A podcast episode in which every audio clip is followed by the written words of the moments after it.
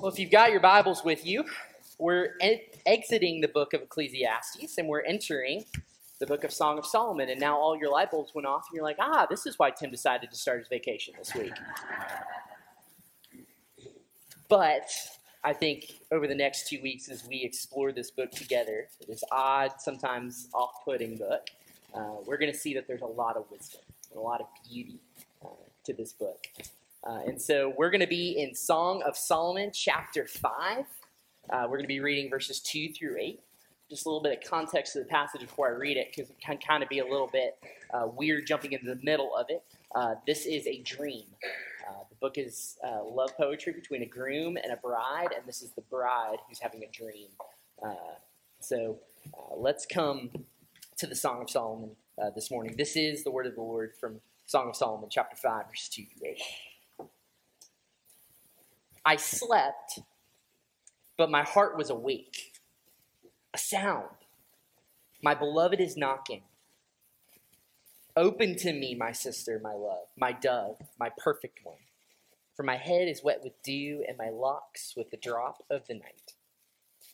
I had put off my garment. How could I put it on? I had bathed my feet. How could I soil them? My beloved put his hand to the latch and my heart was thrilled within me. I rose to open to my beloved, and my hands dripped with myrrh, my fingers with liquid myrrh on the handles of the bolt. I opened to my beloved, but my beloved had turned and gone. My soul had failed me when he spoke. I sought him, but found him not. I called him, but he gave no answer. The watchman found me as they went about in the city. They beat me. They bruised me. They took away my veil, those watchmen of the walls. I adjure you, O daughters of Jerusalem, that if you find my beloved, tell him, I am sick with love. This is the word of the Lord. Thanks be to God. Let's pray together. Lord, your word is like a lamp into our feet, it's a light into our path. So I pray by it this morning that you would challenge us, that you would change us, that you would encourage us. Would your son be our teacher this morning, we pray. In Jesus' name, amen. Well, after a baby is born, after the time when it's crying, uh, they enter into this phase called quiet alert. Uh, and it's when they're fresh out of the womb, they, the baby can only see about 8 to 12 inches in front of it. But what happens immediately after a baby is born uh, is they immediately start to look for a face, something they can attach to, right? They're looking for something or someone who is looking for them. And Andy Crouch wrote a book called The Life We're Looking For, and he says in that book that this is the entire point of your infant stage. Right? Babies are naturally inclined to look for faces that are attuned to them, that are paying attention to them. And so, from the very first moments of your life, you have always been looking for someone who was looking for you.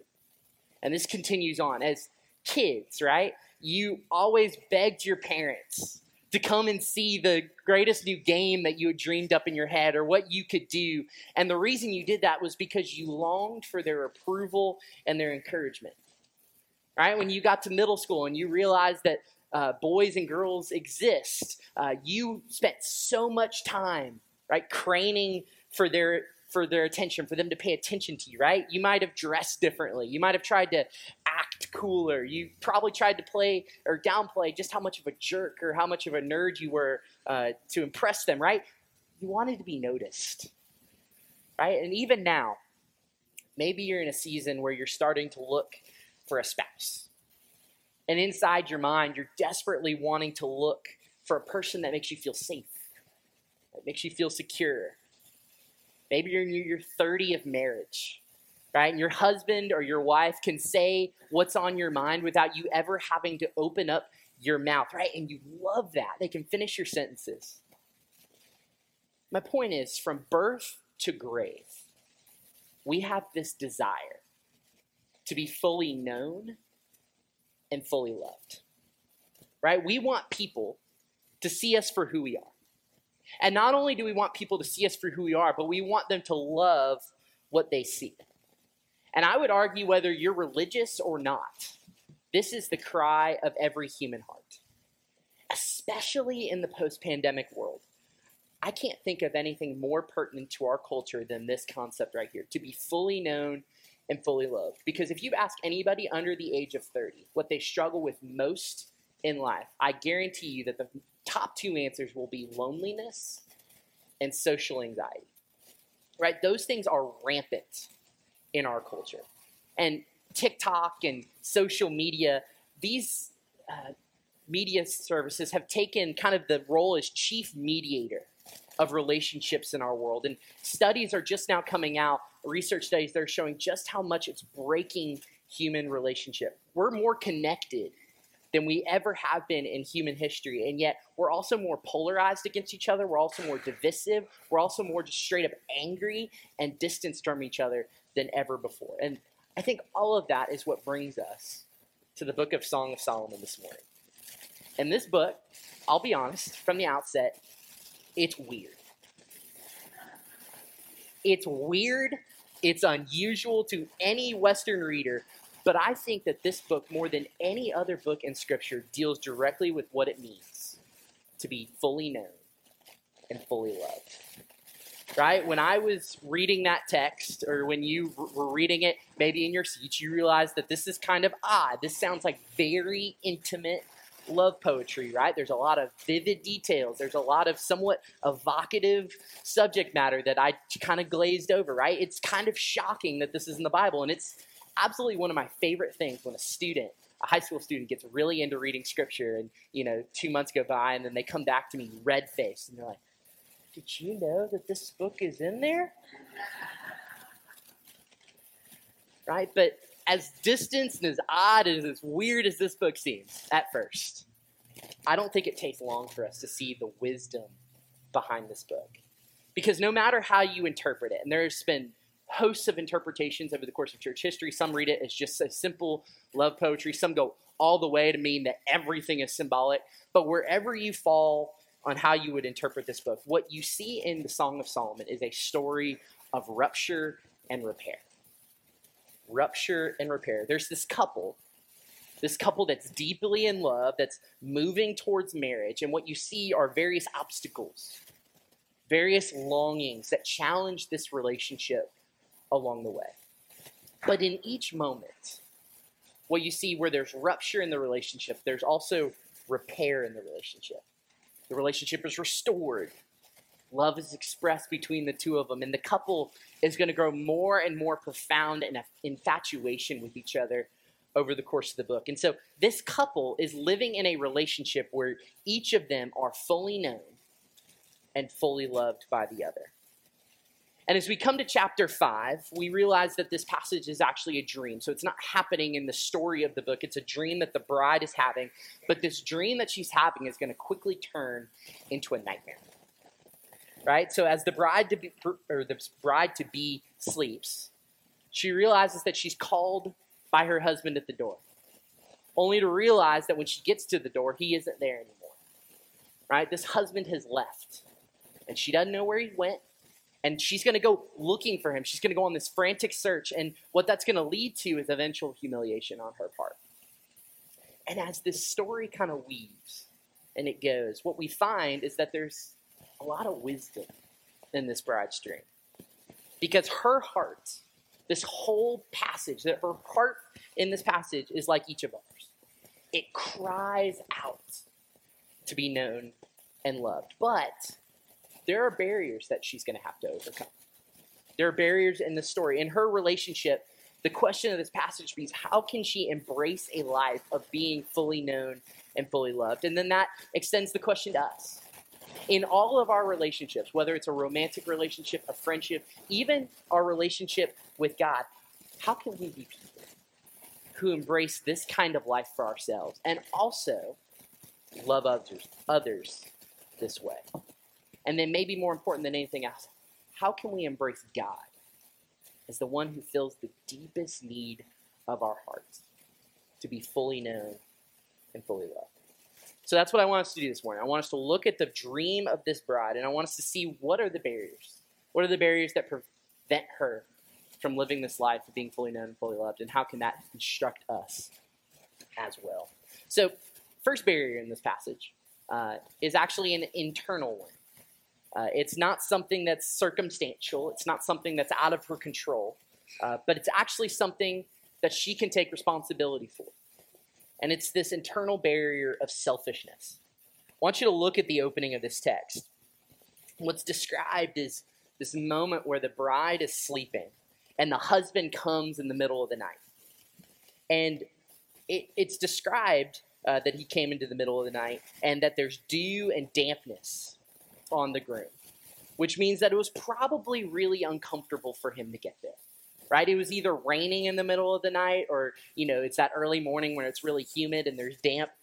And the groom knocks on the door and he calls out to the bride. And what happens? She turns him down right? She begins to talk to herself. And uh, I'm paraphrasing here, but what does she say? Well, she says, I've already gotten ready for bed, right? I'm sleeping. If I come to the door and I answer the door, right, I'm going to have to do all of this getting ready over and over again, right? So the groom has inconvenienced himself and coming to visit his bride, and his bride can't even be convinced to open the door. Right? It's this barrier of selfishness. Right, here's a groom who loves and adores her, and she finds it inconvenient to let him in. Right? It requires her to pay a cost. Right? It requires her to give up her beauty sleep. And if you're a husband, you know that that's a pretty big cost to pay. And as you think on that, how many relationships in your life, whether it's a friendship, whether it's a romantic relationship, how many relationships in your life can you think of moments where you've done something similar to that? Or you've had that done to you? Right? I would venture probably quite a lot. And I'm not going to get up here and preach moral platitudes to you because I think we all know better that that's not a good thing. But our culture oftentimes reinforces the selfish nature of relationship all the time. Right? Relationships in our modern day are taught to be a place of taking, not a place of giving. Right? If you think about what a friend should be, a friendship in our culture should be able to provide you with something tangible. Your friendship should be able to give you social credibility. At least your friendship should be able to give you a fun time. And if they don't, if at ever a point your friends become a drain on you and all you feel like you're doing is giving, giving, giving, giving, giving, then what does culture say? Don't waste your time. Just snip it. Get rid of them. Right? Marriages. Right? Marriages in our culture ought to please you all the time. You also should always be happy. And if ever you don't, if ever you're not happy in your marriage anymore, right? We have an out for that. There's divorce, and you can go find happiness elsewhere. Right? Culture teaches us that business relationships Business relationships always need to be set up in a way where you are never found lesser on the totem pole than someone else, right? It's that strategic uh, moving around to make sure that you always come out on top. And even our own relationship with the God of creation falls victim to this kind of thinking, right? God in our minds, we don't want to say it, but I think we we act this way sometimes. God exists to give, give, give to us, and we just get to take, take, take from God. Right? Notice what gets this girl out of bed to go open up to her groom, right? The promise of something more intimate for her. Right? What's in it for her? And so she immediately is at the door at that point. Right? We often live like this. See, our relationships across the map, we have to be careful to make sure that we don't see them just as important as what we get out of them right? Where if they ever become a place where we're just giving and we don't get to take anything, then we see them as useless. But the wisdom of Scripture reminds us that this way of thinking prohibits us from ever being truly known and truly loved. Because if you ever want to experience that type of relationship, one where somebody knows you fully and deeply and loves you anyway, you also have to be one that loves and knows others, right? Being known and loved isn't something that you get only, it's rather a life you live and you do it for others. I'll never forget when I was in college. Uh, we had a group of guys in our fraternity who really felt like they were on the outskirts of the fraternity. They felt like they didn't really have any friends, they hadn't connected with anybody, uh, and what they really wanted was community. And so there were a handful of us caring about them, wanting to listen to them. We would go sit with them, we would listen to them, and we would empathize with them. And this went on for about a year, and nothing really changed. They always felt like they were on the outskirts. They always felt like they didn't have any friends. And some of us started getting a little bit frustrated. And finally, someone challenged him one day. And it was hard to hear. But what he said was, You know, we invite you every week to small group, and you never came. In fact, you haven't been to a fraternity social in six months. See, maybe the first step to the community you're longing for isn't that we all move towards you, but maybe it's time for you to take a step towards us. And that was hard to hear, but it's true, right? See, selfishness over time, it created this comfort, and what, it, what it did was it got in the way of relationship. Tell you a contrary story to that. When I first moved here to Thomasville and got to this church, there were two people in this church particularly, who every time I saw them, and I mean every time I saw them, I'd see them multiple times a week, would introduce themselves by name to me. We're talking for probably the first year I was here. Every time I saw them, they're like, hey, I'm, hey, I'm, to the point where in the back of my mind, I thought I had called them the wrong name at some point, and they were just like trying to remind me, like, this is my actual name. But it wasn't that. Right? What was it? It was this deep longing desire to be known by name, and they didn't expect me to immediately learn their name.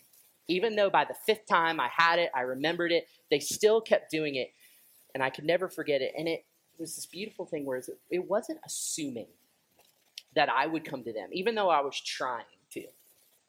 I, it was the sweetest step in my direction. I want to be known and loved. Right? in your marriages and your families today, where are the one way roads that you would say? Right? With your friend group, how often are you the one who takes the initiative? And are there ever moments where you inconvenience yourself for them? You don't get to take, but you just give. Maybe a more challenging one in your relationship with God. When was the last time that you gave him just a little bit more than a cursory check in the offering plate on a Sunday? Right? It was transformative for me to think of worship on Sundays, not simply as what I can get out of the message, what I can get out of worship, but simply seeing it as God delights in me bringing my worship to Him. God delights that I've given up my time to be here on a Sunday morning. So selfishness is this internal barrier that will always prevent us from being known and loved because why? Because you get to set terms. You get to say what you do and you don't do, and that will always get in the way of something more deep and more fulfilling. And rather, what Scripture says is it's both together, sacrificing for the good of each other, that that's what creates the seedbed for deeper relationships. So, the first barrier is uh, selfishness, but the second barrier, uh, this external barrier, something that could be more circumstantial, something that's outside of your control, is this fear of vulnerability. This fear of vulnerability. And uh, many of you have heard my story, uh, my own personal faith story, but uh, if you haven't heard it, uh, kind of the pivotal moment in my life is that when I was in middle school, I was bullied verbally. I was never uh, physically bullied, but I was verbally bullied by two guys in particular. And uh, those two guys were basically in every moment of my life. So they went to our same church, they were in our same student ministry, they were in my school. So I never really could get away from them. Uh, and basically, what it entailed was I got called names that I would never repeat up here. Uh, everything I enjoyed, they just loved to mock. Uh, because it was funny to them, it was a joke. And uh, in return, what I ended up doing was I would just come up with elaborate stories to try to make myself myself seem cooler uh, and try to fit in. And they would see right through that. And what did it do? It just kind of spiraled the cycle even more. And so, if you're asking me what I was looking for when I was in middle school and high school, I didn't have the words to say to the point, but this is what I was looking for to be fully known and loved. But what I found was every time that I sought community from these people, tried to fit in with these people, what I was getting was rejection. And that's no different than what this woman experiences as she seeks to find her groom, right? She comes up to the door, she realizes he's not there, and what does she do now? She goes looking for him. She goes out into the town and she's looking, and uh, what you realize is that she's obviously dressed in her pajamas at this point as she's looking through town, and uh, the watchmen in the town see her. And they obviously see her in her pajamas and they assume that she's probably something else, a little bit more illegal, uh, and they begin to beat her. But they begin to beat her. And so what happens is her simple desire to be with her groom, her simple desire actually ends up exposing her to the rest of the town, and severe rejection follows. And I would venture that if you ask anyone what their greatest fear is, uh, I, I would say, unless it's heights or spiders or something like that, I would say that people's greatest fear is this idea that you can be fully known by someone and yet not loved by them right? That someone else might see all the dirtiness, the mistakes, the thoughts that run in your head, and what they want to do is they want to distance themselves from you. Or maybe even worse, maybe they want to turn it on you. Right? Your greatest fear is that you end up like the bride in this nightmare, right? Rejected, woefully misunderstood. And I think that's important. As we think about being a church that loves our neighborhood, loves our culture, that this is what people in our culture deal with all of the time, right? We put up all of these walls to protect ourselves. And we stay away from vulnerability because to let our guard down at any point might lead to the fact that we might be exposed and rejected, right? That's why imposter syndrome exists in work and in parenting, right? Because you don't want to be figured out for the fraud that you think you are right? It's why social media has become such a force in our world because it allows you behind the safety of a screen, right, to build the image of yourself that you want to show. Right? Our fear of vulnerability puts us at this place where we make a trade. We're okay with being less known if that means there's less of us to reject. Right? Less of us to get hurt. Maybe less expectation on us, less that we have to take responsibility for. And yet, what the human heart cries out for, what it cries out for is for someone to look at you and deem you valuable. For someone to look at you and say, you know what? You're worth it. Right? That's why when you have your first boyfriend or girlfriend in life, it's an incredible feeling to be wanted by someone. That's why when you get your first big job promotion and someone looks at you, looks at your work and says, you know what, you deserve more than the job you're working, it feels so good, right? That's why when your grandkids want you around 24 7, it feels so good, right? Because we want to be wanted, right? Right? We want to be wanted. We want to be loved. We want to be validated for what we're doing, but we are on the other side terrified that if we expose any of ourselves, that that could all be thrown away. Right? So how do we overcome that? Well, in our own power, we don't. Right? That's what our culture is figuring out right now, is that you can't overcome this by yourself. But we have hope because we can look to another. Because if we believe that we have to build our walls, we have to stay dressed up, we have to stay buttoned up in order to be received and accepted by the people of God, by God Himself, right? We forget a certain other someone who was severely beaten and dragged, sorely misunderstood, who was looking for us. Right? The one who pursued us. Christ who pursued us was not exalted on the road to the cross, right? I love the way that the old confessions put it. He was humiliated for us, right? What did Jesus do when he came looking for us, right? He threw aside every pretense of control and he became completely vulnerable. And why? Because he wanted to fully know and love you. Right? Jesus threw aside all sense of dignity and lordship. He came down from his throne and took the form of a servant, and he was beaten as he wandered the road to the cross where he'd ultimately find you. Right? He was humiliated because he wanted to find you. He was vulnerable for you.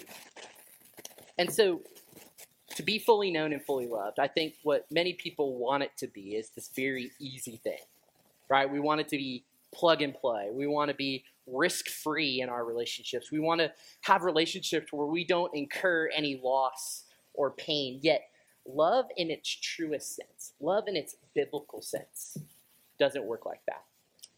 C.S. Lewis writes this To love at all is to be vulnerable. Love anything, and your heart will be wrung and possibly broken. If you want to make sure that you keep it intact, you must give it to no one, not even an animal. Wrap it carefully around with hobbies and little luxuries. Avoid all entanglements. Lock it up safe in the casket or the coffin of your selfishness. But in that casket, safe, dark, motionless, airless, it will change. It will not be broken. No. It will become unbreakable impenetrable, irredeemable. To love is to be vulnerable. And so, to experience a life that God intended, we do have to go searching. We do have to look to the cross, but then we also have to allow ourselves, as the people of God, to be vulnerable with each other. Because that's the only way we can be fully known and fully loved. But when we do so, friends, the reward is far greater because this is what our hearts cry out for. Real quickly, the last barrier is this longing barrier. And as we come to the table in just a few minutes, I think that this meal uh, represents that last barrier to being fully known and fully loved. And you'll notice when the bride is finished being beat by the watchman of the town, she adjures the daughters of Jerusalem. And oftentimes she'll adjure the daughters of Jerusalem throughout the book, and that's usually a time to zoom in of what she's about to say. And what she tells them, and she says, If you see my beloved, if you see him, tell him I am sick with love. Meaning what? Meaning in this pain that I feel right now, this love that I'm pursuing is worth it. And you know what? I'm hungry for it. I'm sick for it. I want it more. I'm unwilling to settle. I'm unwilling to resign myself to less. See, part of why we get up here every Sunday and we preach, preach the word each and every week, is so not so that you have a checklist of do's and don'ts, things to go home and say, okay, I got to do this, and I don't want to do that. The reason we preach the word is to create a hunger in you. It is to create a sickness in you right? A longing in you to create a holy discontent for the way things are right now in your life. That the way things are right now, that isn't enough for me, and that I want more, right? I want more of Jesus. I want more of his love. I want to be fully known by God with all of my mistakes and regrets. And I don't want to be turned away, but I want to be invited into a family. And whether you are nine or 90, that is always the call to long for more of what God has and to not settle or resign yourself to less. Right? I don't know where each of you are with the Lord right now, but one thing that always seems to be true, regardless of where you are, is that you're never uh, satisfied with where you're at right now. That there's always something more that you want, right? You want more from Him. You want deeper relationship with Him. You want to be freer. You want to be more joyful. And as we come to this table, that's the invitation, right? That God knew every misstep. God knew every failing that you would have. God knew every vulgar thought. God knew every blind ambition. And He was stripped, beaten, and He died so you might be brought to the very throne room of God and crowned as his beloved child. Right? God fully knew you, and he fully loved you. And this bread and cup are a sign of that. And so as we come to the table, let's reflect on that. The fact that God fully knew us, and He also fully loves us, and He invites us to come. And then as we come, part of what we do is we, we proclaim the Lord's saving death until He comes again, as we say at the end of the words of institution, is that we go love others like this. That this is what characterizes the people of God, is people who are willing to be vulnerable, but also we want to know other people. And we don't turn away from sin. I'll close with this. When I was in Orlando, we had a fellows program that uh, kind of uh, had a bunch of college grads who would come in for a gap year. And one of the things is they would make a promise to each other. And the one line of that promise I always loved is, We will not be surprised by each other's sin. What a rich promise to make to each other. That we will get to know you very well because we're all going to be together all the time, but we're not going to turn away. You are going to be fully known and fully loved. It's the promise that God makes to you by this table, and that's the promise that we can make to the world as we love uh, with the love of Christ.